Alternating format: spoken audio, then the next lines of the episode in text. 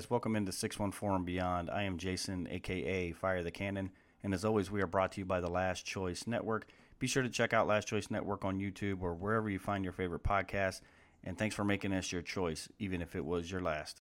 All right, let's jump right into it. Uh, it's been a while since I've been on. Um, I think it was January, maybe late November, maybe even mid November. I'm not sure. Uh, took a little time off for the holidays. Had a bunch of Blue Jacket games to go to and uh, just kind of chilled out for a couple, you know, month, month and a half. Like I said, the holidays rolled around, and you know it came and went pretty fast. So I'm going to jump back on this horse and see if we can't uh, put out some pods for you guys and let you listen. I know a couple people have been asking me, you know, when I'm going to be podding again, so I thought I'd jump on here and do a couple things. So uh, first things first, I want to give a, a, big shout out to Romeo's Columbus. They are unreal uh, for the community. And I uh, just want to say big thanks to you guys for what you guys are doing for the community, and also um, with some upcoming stuff that we have going for you um, with a with a watch party and stuff like that. So big thanks to you guys. Also big thanks to Endeavor Brewing.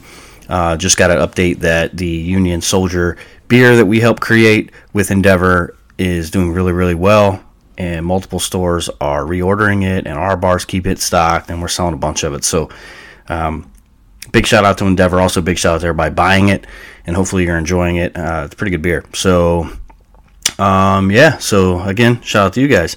Uh, also to everybody out there that, who interacts with me on Twitter and Facebook and stuff like that. Big up to you guys. Love you guys. Uh, all right, so let's jump in. Talk about some Blue Jackets here. Obviously, we know that the year uh, not going too swell, right? um, it's been rough, obviously. When you when you lose, even even losing forty million in payroll, they weren't going to be super, right? We all knew that. One guy wasn't going to change the uh, the whole franchise, but when everybody starts going down, obviously it, it hurts a lot. So um, obviously, I think they're dead last right now in the standings, if I'm not mistaken. Uh, going into tonight's game, they have actually have a game tonight in Calgary, so that should be really fun. Um, but yeah, we're 14, 30, and 2, 14 wins, 30 losses, and two overtime losses, and 30 points. Minus 61 in the differential, and they played 46 games. That's all I'm going to say about that. uh, the bottom four really is is who, um, and really the bottom five. I guess we'll throw San Jose in there too. Uh, but CBJ with 30 points, Anaheim 31, Chicago 32, Arizona 35, San Jose 37, and Vancouver 39. So you got six teams there, all looking for that essentially that last. Um, well, you want to get in the top or the bottom, yeah, the reverse top three, uh, the bottom top three. So our reverse power rankings are CBJ at 32, Ducks 31, Blackhawks 30. Uh, who we got? The Coyotes at 29, Sharks at 28, and Vancouver at 27. So those are the important ones. I'm sure Montreal, I'm sure they'll start tanking here pretty hard. Um, I'm not sure Ottawa wants to or Detroit, but those are the teams that really are kind of close, but really, I don't think they're going to make it. Um, so yeah, there you have it. The reverse. Uh, we are number one in the reverse power rankings. So there you go.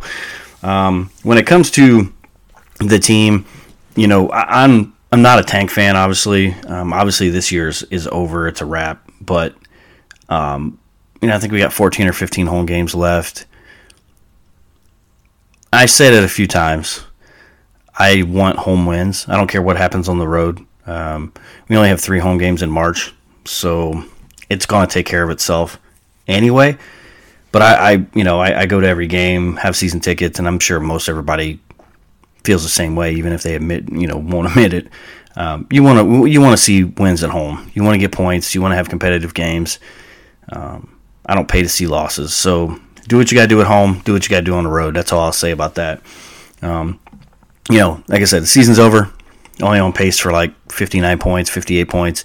You know, try to nail down one of those top two picks, maybe top three at worst. But uh, we all know the Blue Jackets ain't getting the top pick. I don't care where we finish. I don't care if we're finished with 48 points on the season.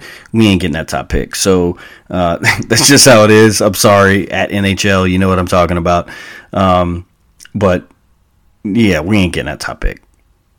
it's going to be nice if we do, obviously. But yeah, I just don't see it happening. I have said all along I think he's going to Anaheim. But on the season right now, uh, just speaking facts, no, you know, no super opinions here. But uh, Johnny Gaudreau, obviously leading the team with 13 goals. Patrik Laine, 13 goals. Boone Jenner with 12. Gus Nyquist with 10. Sean Kuraly with 9. That rounds out your um, your top five in goals. In the assists, uh, you got Johnny Gaudreau with 31. Jack Roslovic actually has 22 assists. That's uh, with with the up and down season that he's had, most down.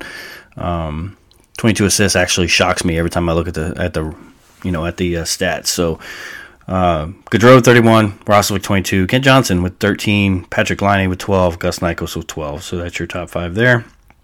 And then points, you got Gaudreau with 44, and uh, he's got 44 points in 46 games, I believe. So just a tad under a point per game. Uh, Jack Roslovic, number two, with 26 points. Uh, so he's what he got? Eight goals. Yeah. Oh, I'm sorry, four goals, though.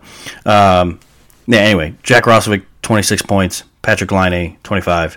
Boone Jenner and Gus Nyquist, 23 and 22, respectively. So, uh, it's been a season, but um, I, I, at this point I only have one expectation, and that's just like I said. Well, I guess I have a couple. One, um, just win at home. That's all I care about. Just win at home, and the home the the away games will take care of themselves. And I want Johnny Gaudreau to beat.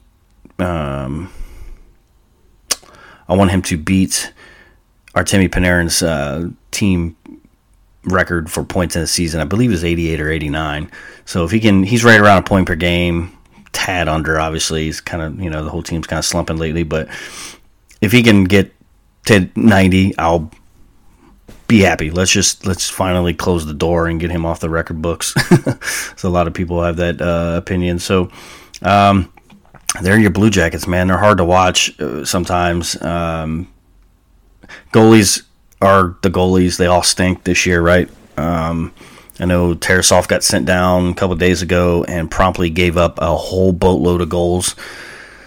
So uh, I, I, I, just think that's lack of playing time. I mean, he's he, he's played more up here than he should have. 18 goals, or I'm sorry, 18 goals, 18 games is is way too much for him this season. He shouldn't have been playing that much. Let's be honest. Uh, that wasn't their plan. But when you have Korpisalo and Elvis both, who are just really injury prone, uh, somebody's got to play, and it ain't going to be Jack Greaves. So it's got to be Tarasov. Tarasov is the future in net in this uh, with this team. So he's got to get down there to Cleveland or up there to Cleveland, and he's got to play and play and play and play and play the rest of the season. So um, I know. I believe it was Adam or Adam Aaron Portzline on the radio the other day said that uh, the Blue Jackets plan at the beginning of the season was for Tarasov to play 55, 60 games in Cleveland, and obviously he's not sniffing that. So uh, we may have another year where he needs to sit in Cleveland. I'm not sure what their um, plan is for next year, obviously, but it's going to be interesting to see um, to see what happens. So yeah, not sure what's going to happen there, man. But it's uh, it's been brutal. I know Corpy is a three two seven goals against average. Tarasov's a three two eight, and Elvis is a four four eight. So not very good there, obviously. Uh, save percentage 908 for Tarasov, 907 for Corpy. Man, those two are like really close with everything. And then Elvis at 868. Really hoping they, um, you know, Elvis gets his head together or whatever. I don't want to, you know what, strike that. If it's not his head, it's not his head. I don't want to throw that out there. I have no business saying that, but sorry about that. Um, I really hope he gets his act together, He starts playing well. Uh, but Corpy leads the way with seven wins. Elvis has five. Tarasov has two. Um, I think we don't have any shutouts this season. I think we're one of the only teams without a shutout. And crazy stat I seen the other day, unless something has changed in the last three or four days, but I don't think Tampa Bay has a shutout either. So let's uh, that's a win. we're we're t- we're we're tied in the goalie stat with uh, with Tampa Bay. So um, yeah, in terms of P, PK and, and power play percentage, we're not even close. I'm not even going to waste my time looking at that. Um, just kind of scrolling through the stats. I mean, we're not we're not close to anything, so it's really not even worth. I don't think we're anywhere close to anything in any stat. So, um, yeah, let's just go out and, and, win games and try to try to win some games. Um, on the NHL level, you got stupid numbers. absolutely stupid point totals in the NHL this year. Uh, Connor McDavid has 88. He's leading the way with 88 points in 48 games. I mean, it's just just ridiculous. He has 40 goals and 48 assists. Uh, his teammate Leon Draisaitl, obviously 73 points. Nikita Kucherov has 66. David Pastrnak has 65. Jason Robertson 64. Erik Karlsson is sixth in the league in scoring with 62. He may, he may be he may um, get more points than Roman Josi did last year, which is nuts. Uh, Tage Thompson 61. Matt Tkachuk 59. Uh, yeah, Jack Hughes at 58. So this is um, this is wild. I mean, the numbers are wild. I, I think I, am pretty sure McDavid's going to break 150 points this year, which I, would have to look. I don't know what the last time that's been done, but um, they need to get him out of Edmonton. he needs to go to a team where he can compete. Um, but he's leading the league in goals at 40, obviously. Uh, David Pastrnak has 36. Tage Thompson and Mikko Rantanen has 32. Um, when it comes to the assists, you got I believe he's leading. Yeah, he's leading 48 assists there. Kucherov 45. Uh, I'm sorry, no. McDavid and Kucherov both have 48. Karlsson has 47. Draisaitl has 45. Josh Morrissey has 43 assists. Anyway, um, yeah, so it's been a wacky year. I think um, your boy Artemi Panarin has 47 points. So, yeah, I don't know, it's been a, it's been a wacky year all around in hockey. I, I just um, I don't know, man. I just want to kind of want to get the season over with. I feel like it's almost over anyway, since we only have what 15 games left at home or something like that. We have what, three months left in the season. And we only have or I should say two and a half months. And we only have 15 games, so it's been a wild, um, been a wild ride there. So, uh, yeah. Anyway, go Blue Jackets, I guess. Just uh, you know, I, they they need our support, right? So keep rooting for them. However you want to root, root, whatever. They're gonna fin- They're gonna finish bad. So I don't know if you need to actively root for a tank or not, but it is what it is. It is what it is. Um, a couple weeks ago, we had the Ohio State Buckeyes play Georgia in the Peach Bowl. Almost worked out. Almost worked out. Didn't though. So that's that. And uh, CJ Stroud's not coming back to Ohio State, so it's the Kyle McCord and Devin Brown show. Uh, most of the receivers are well, actually all the receivers are coming back. Marvin Harrison, best best player in the country, he's coming back. Uh, all the running backs, Cade Stover, um, a couple guys left, a couple guys transferred out, a couple guys going to the NFL, Paris Johnson and all those guys. So uh, should be another another good year, high state football. So um, yeah, I was crushed that night, and I left the bar very very upset. But uh, I just got to get on with it. I mean, you know, they won. I'm sorry, they lost by a point, and then you know Georgia goes on to just absolutely maul TCU. They had no business being in that game, but um, is what it is. So big ups to Ohio State. Good season. Come back next year and let's try it again. All right. I want to uh, give a little 614 history lesson here. A lot of people don't.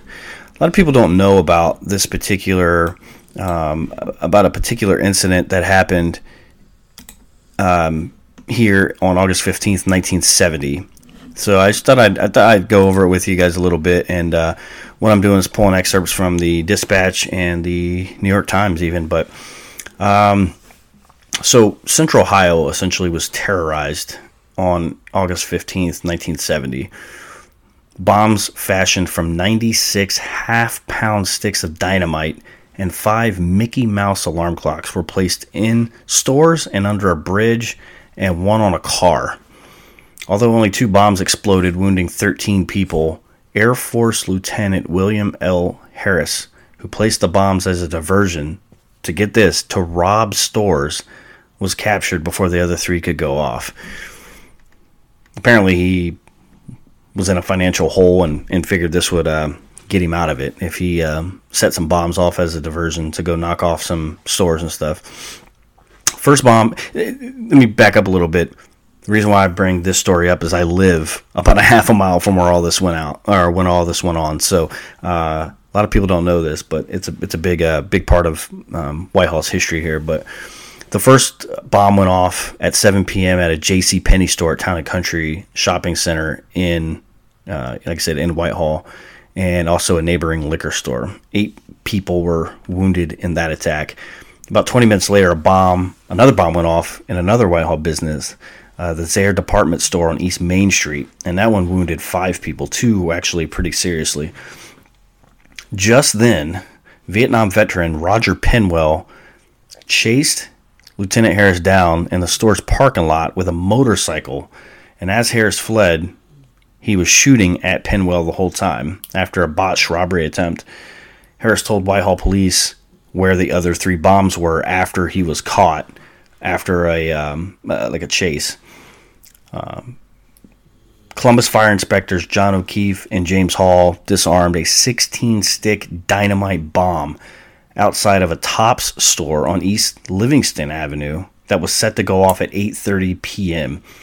A loose wire stopped a 30 stick bomb under an I-70 bridge near Parsons Avenue from detonating at 9 p.m. So this guy had bombs set up everywhere. Um, these are these are big bombs. I mean, 36 of dynamite. Are you kidding me? I mean, he would have blew that bridge to smithereens. Now back then in 1970, you know, I 70 was very, you know, it was fairly new, wasn't wasn't that old. Um, but check this out. O'Keefe and Hall disarmed the last bomb. There's 16 sticks of dynamite under a car at Dick Masheter Ford on East Main Street. Now, if you knew Dick Masheter Ford is what closed Sundays because it's the right thing to do. I'm sure you guys have heard of that commercial, right? Right down the street from my house, actually. Uh, it was set to go off just at 10 p.m. And seconds after the wires on the bombs were disconnected, the alarm clock began to ring in O'Keefe's hands. So that's how close these guys were to um, just essentially getting blown to bits here by this by this maniac. So Penwell, the guy who chased him down, he was he was awarded the Carnegie Hero Fund Bronze Medal in 1971 for obviously for his bravery. bravery. And Harris pleaded guilty to bombing in department stores and was sentenced to 12 to 65 years. So I couldn't find very much more information on this guy. I don't know if maybe the military scrubbed it out or what exactly happened, but I can't find any information on this guy. So I don't know if he's still alive. I don't know, you know, I don't know if he died in prison. I have no idea. Um, I don't even know how old he was really. Um, it, there's very little. Again, I think it's because he um, uh, you know, was in the military. I think that may have um, um, played a played a part in this. So um, that was from the Columbus Dispatch, 1970. Now the New York Times version, um, they actually um, it's, it's, a little different, but this says a motorcyclist who braved pistol fire to run down a gunman was credited today with bringing to an end a robbery attempt, which uh, in which bombs were set off in two department stores apparently diversions for robbery. 20 persons required hospital treatment as a result of the explosions last night in Whitehall, a suburb of Columbus. The police said packages of dynamite were found in three other pla- places in the community. Um, actually, no. Here, here's his uh, here's his age. William Lewis Harris, a 23 year old first lieutenant in the Air Force stationed at nearby Lockbourne Air Force Base, which I, believe is Rickenbacker or Rickenbacker Airport now, was arrested at the site of the second bombing after being run down by the motorcyclist. Lieutenant Harris, who was reported to have financial difficulties, was charged with assault with intent to kill. Obviously, 50 years, 53 years ago now, um, that's all he gets is assault with intent to kill. Now, I'm pretty sure he, you know, he get terrorism charges and all kinds of other stuff, but uh, that's actually pretty, uh, pretty shocking. 12 to 65 years. I think nowadays he probably get 12 to 65 life sentences. Uh, but witnesses say the motorcyclist identified as Roger Penwell, 22 of Columbus, apparently decided to stop Lieutenant Harris after seeing him run from a store with a gun in his hand after the second explosion. The witnesses said Mr. Penwell was fired at twice, but he veered and kept up with the gunman, uh, running him down at about 100 yards from the explosion site. Lieutenant Harris's leg, wish they wouldn't call him Lieutenant Harris. I mean, the guy tried to kill a bunch of people and just call him whatever his name was, Harris. Uh, his leg was broken. He was hospitalized at the base under guard. Uh, Mr. Pinwell, the guy who chased him down, he he wasn't injured. The first explosion, which occurred, occurred shortly after 7, caused extensive damage to apartment store and adjoining liquor store and shopping center, but there were no reported robbery attempts in the shopping center. A second explosion occurred 20 minutes later and shattered a discount store about two miles away. Uh, let's see, 20 were injured. Only two of the injured uh, remained in the hospital after like a couple days. Uh, let's see here. Yeah, so they found, like I said, they found 62 more sticks of dynamite. Um, one thing I did find, and check this out. So, um, Roger Penwell, the guy that chased him down and stopped him, uh, actually has a an odd kind of story too. Um, so his act of bravery actually put money in his bank account and cleared the way for him to marry his girlfriend. Uh, he was 23 years old. Like I said, he was dodging bullets to shop this guy to stop this guy. The motorcycle I can't talk, man. Sorry. The Motorcycle Dealers Association of Ohio gave this guy Pinwell a new motorcycle. He also received nearly $1,000 from grateful area store owners, a new crash helmet, and one year of free insurance and 100 gallons of gasoline. This is crazy. now, listen to this. This guy Pinwell, a twice wounded Vietnam veteran, served two and a half years in prison for assault and battery, and battery. Yeah, assault and battery and battery. I guess it's two different charges, and concealing stolen property. This is his quote. The reason the money I got is so important is because I'm on probation. And in order to get permission from the probation people to get married, I have to have $500 in the bank.